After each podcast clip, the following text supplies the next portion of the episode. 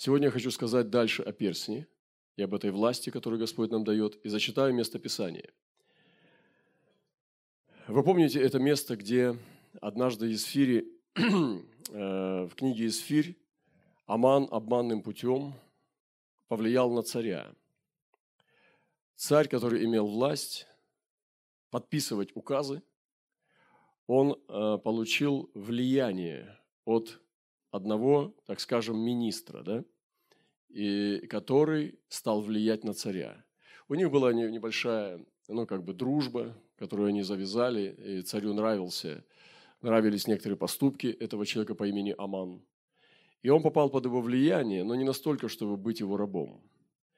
И этот человек, Аман, коварным путем убедил царя, что Божий народ является вредоносным для государства. И тогда он привел свои доводы, что если мы уничтожим этот народ, ограбим его и даже какого-то, может быть, количественно уменьшим его и сдадим ему ограничения, то тогда наше государство будет процветать. Я так уже по-современному говорю. Царь в этом поверил.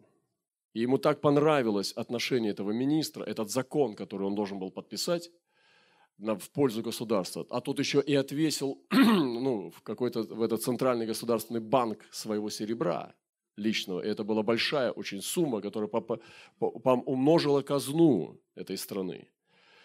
И таким образом царь подписал этот указ. И указ уже был принят внутри. И должно было пройти всего лишь немного времени, в течение нескольких дней, когда он должен был реализоваться.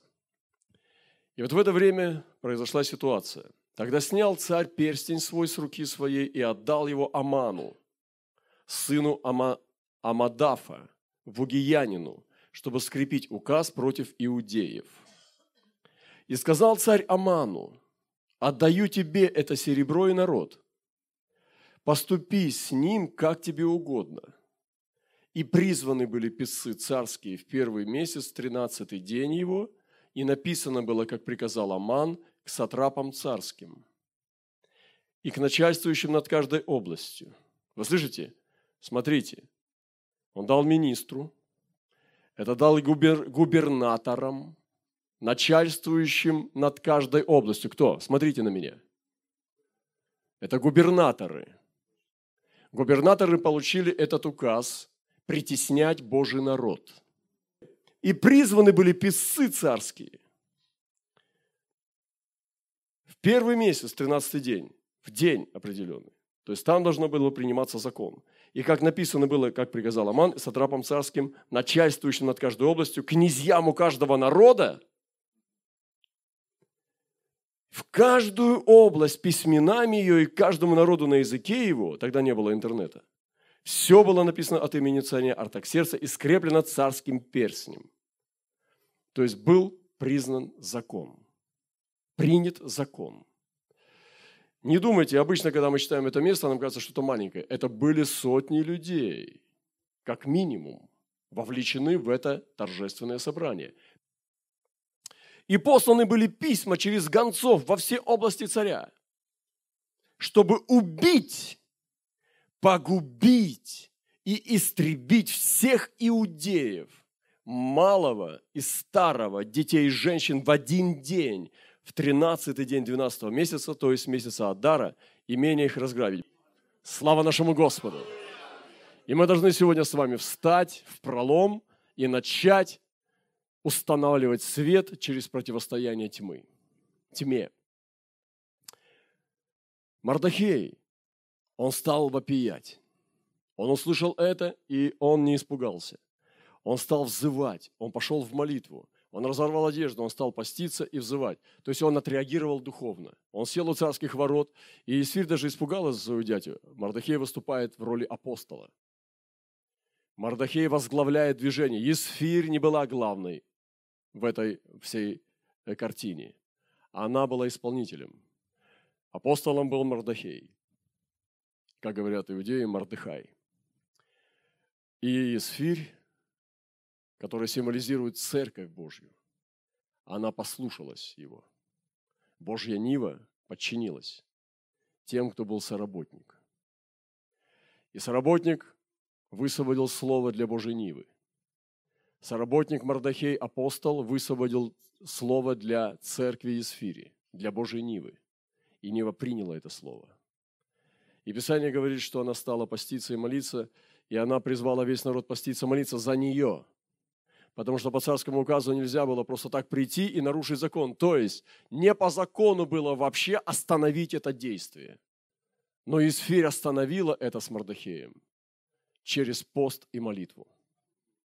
Они сделали невозможное. Они отменили скрепленный указ, то есть уже принятый закон, который уже вступил в действие, и через несколько дней должен был реализоваться. То есть он уже был в силе, потому что пока гонцы бежали, это просто до конца они еще не добежали. Но закон уже был рабочий. Итак, мы должны обратить это вспять. И народ выступил, как наши страны. Они стали поститься. Мардохей, это было святилище царства. Есфирь, как Божья невеста, Божья церковь.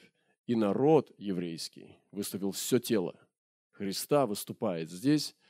Мы в своих странах, в своих народах можем сегодня противостать этой тьме. И это единственная правильная позиция – это действовать. И это время действовать. И написано, но мудрые усилятся и будут действовать. Как они усилятся? Они возьмут этот внутренний ресурс от Христа. Они возьмут это усиление от Его силы. Они первое, они усилятся, потому что они мудрые. И у нас должны быть эти ресурсы, где мы черпаем силу. В тайной комнате, у Бога, в единстве, в Слове Божьем, в молитве, в посте, в боевых искусствах Духа мы должны иметь мудрость усиливаться. Усилятся и будут действовать. Таким образом они победят. И здесь написано о победителях в это тяжелое время. Вы слышите, да? И смотрите, что произошло. Я не буду сейчас тоже подробно рассказывать. Вы знаете все эти истории, вот, как это все было. Вы знаете, что они постились, молились. Она прошла туда, в эти палаты. Она опиралась на свою служанку и вошла, и она была в страхе, но она старалась держаться. Подкрасилась, навела там себе всю эту марафет, чтобы быть как бы радостной, светлой, потому что тогда нельзя было не быть ни печальным, ни... потому что это была как духовная зараза, как инфекция. И нельзя было печалиться. Неемия чуть голову не потерял. Он испугался, потому что виночерпий печальный, это значит отравленный виночерпий. Он не может быть печальным, он должен быть всегда радостным и светлым, и с розовыми щеками. Потому что царь заподозрит его, что он духовно заразный или уже чего-то выпил не того. Это очень опасно было, он испугался. И Есфирь пришла к нему светлая, радостная, и он простер к ней. Он исполнился любовью. В полной Библии написано, что он проникся нежностью и любовью. И он простер к ней жезл свой и сказал, что, возлюбленная, я скажу своими словами, что ты хочешь, прости до полцарства. То есть этот царь нарушил собственный закон. И он простер, это человеческий фактор, он простер свой жезл и пригласил ее, и она подошла и сказала, я хочу одно. Она не сразу все стала делать. Она сказала, я хочу только одно. Пригласить тебя на пир. Здесь уже пахнет, здесь пахнет евреями. Я уже чувствую это все. Это светлой стороной еврейского народа. Я хочу тебя пригласить на пир. Хорошо. Он понимал, что она что-то задумала, душа непростая. Он понимал, и было за что любить Есфирь. Он, конечно, оценил и сказал, хорошо, я обещаю тебе, я приду. Когда он пришел к ней, развеселилось его сердце, что ты хочешь еще, царица? Проси до полцарства. Ты так и ничего не попросила, кроме этого. У тебя наверняка что-то есть еще за душой. Царь, приди еще завтра на пир. Это было нечто. Вот как мы должны делать дела. Не торопитесь. Есть вещи, в которых мы должны торопиться, но есть вещи, в которых торопиться нельзя. С Богом торопиться нельзя. Мы можем поторопиться с людьми. Мы можем поторопиться с собой. Мы можем поторопиться со своим личным. Но с Богом не торопитесь. Бог вечности. С Ним не надо быстренько-быстренько. С Богом надо серьезно и по-честному. И вот, что произошло.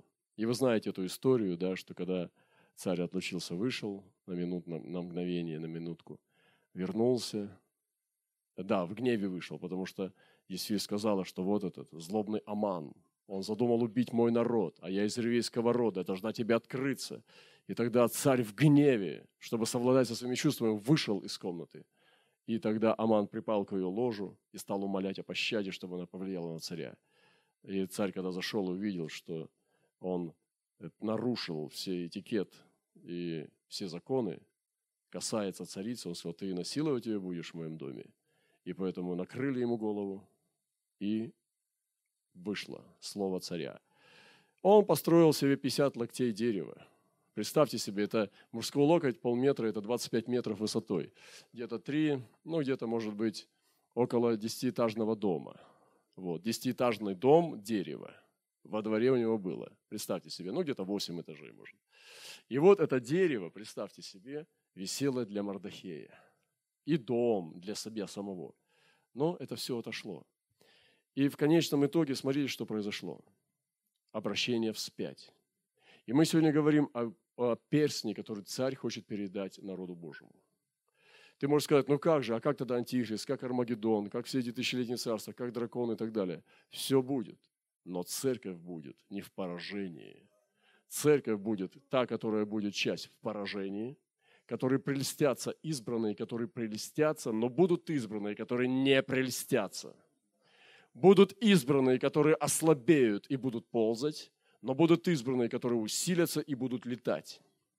И мы должны сегодня избрать для себя, какие избранные мы, которые прельстятся, если возможно, или которые победят. И Писание говорит, что это будет разделение между служащими Богу и между неслужащими Богу. Все это избранные. Написано, побеждающему дам сесть с собой на престоле. В тот день царь Артаксеркс отдал царице Есфири дом Амана. Господи, дай нам дома Амана. Но нам надо прорваться через это, пройти к этому. Врага иудеев. А Мардохей вошел пред лицо царя. Ибо Есфирь объявила, что он для нее. И снял царь перстень свой, который он отнял у Амана свой. Амана никогда не был этот перстень, он был царь царский. Он отнял перстень свой и отдал его Мардохею. Есфирь же поставила Мардохея смотрителем над домом Амана. И продолжала Есфирь говорить пред лицом царя, и пала к ногам его, и плакала, и умоляла отвратить злобу Амана Вугиянина и замысел его, который он замыслил против иудеев. И простер царь к Есфири золотой скипетр, и поднялась Есфирь, и стала пред лицом царя, и сказала, если царю благоугодно, если я нашла благоволение пред лицом его, справедливо делай себе пред лицом царя, это уже третий пир. То есть Есфирь продолжает усиливать, закручивать круги. Видите, она не отпустила. Можно было бы уже все. Вот написано, Авраам же еще продолжал стоять перед лицом Господа. Бог уже ушел. Авраам продолжал стоять. Понимаете? Уже в пустоте, но продолжал. Стойте до конца, пока не получите. Стойте, не торопитесь, ни минуты не воруйте. Если молитва ровно в 10 заканчивается, заканчивайте в 10:05 или в 10:01, но не без 1:10. Не воруйте у Бога ни секунды. Продолжайте стоять. И Есфирь продолжала настаивать, как Моисей. Вот эта черта у Божьих людей, у Божьих тигров. Она есть, добить до конца. И написано, что Моисей, когда Господь уже благоволил к нему, когда высводил на него благоволение, он сказал, а тогда покажи мне славу твою. Он продолжал настаивать, он продолжал выхватывать больше, чем съест. Вы понимаете? Это положительная черта еврейского народа. Вот. Я люблю эту черту, я хочу у нее учиться, потому что Божьего никогда не бывает достаточно. Надо забирать. И вот Есфирь продолжала настаивать. Она могла бы уже удовлетвориться, уже опасность прошла, уже указ ушел, но она должна была мстить. Уже указ отвратили. Все, евреи в безопасности. Но она должна была убить тех, кто хотел их убить, потому что они проявились. Она должна была найти тех, кто проявился врагами Израиля. Вот какая была женщина. Вот это я называю Божья еврейка. Настоящая. Аллилуйя. И простор царь к Есфири. И она сказала, И как я могу видеть бедствие, которое постигнет народ мой? Как я могу видеть погибель родных моих? И сказал царь Артаксеркс царице Исфири, Мардохею и Вугиянину: вот я и дом Амана отдал Исфири. И его самого повесил на дереве за то, что он налагал руку свою на иудеев. Ну уже что, куда деваться? Ну, может, дорогая, любимая, может, хватит тебе уже? Что ты за человек такой? Напишите и вы о иудеях, что вам угодно, от имени царя, и скрепите царским перстнем, ибо письма написанного от имени царя и скрепленного перстнем царским нельзя изменить. Но что нам сейчас надо делать? Это действовать. Поэтому я хочу всех нас вдохновить, возлюбленные братья и сестры, примите перстень Артаксеркса. Примите перстень Артаксеркса и наблюдайте. Сейчас увеличение власти вашей, невзирая на гонение, невзирая на притеснение, чтобы какие бы атаки на вас не выходили, не на это смотрите, а смотрите на то, что у вас на пальце. Смотрите на то, что если вы приняли перстень Мардохея, увеличиваете вашу власть. И у нас было откровение, что Господь дает нам перстень Мардохея. Слава нашему Господу! Вот этим словом пророческим я хотел с вами поделиться, поэтому мы должны усиливать труд, мы должны развивать Божье дело. Мы должны умножать Божье Слово так, пока есть время, пока есть возможности, силы и пока есть Божья благодать, которая для нас посылается. Слава нашему Господу!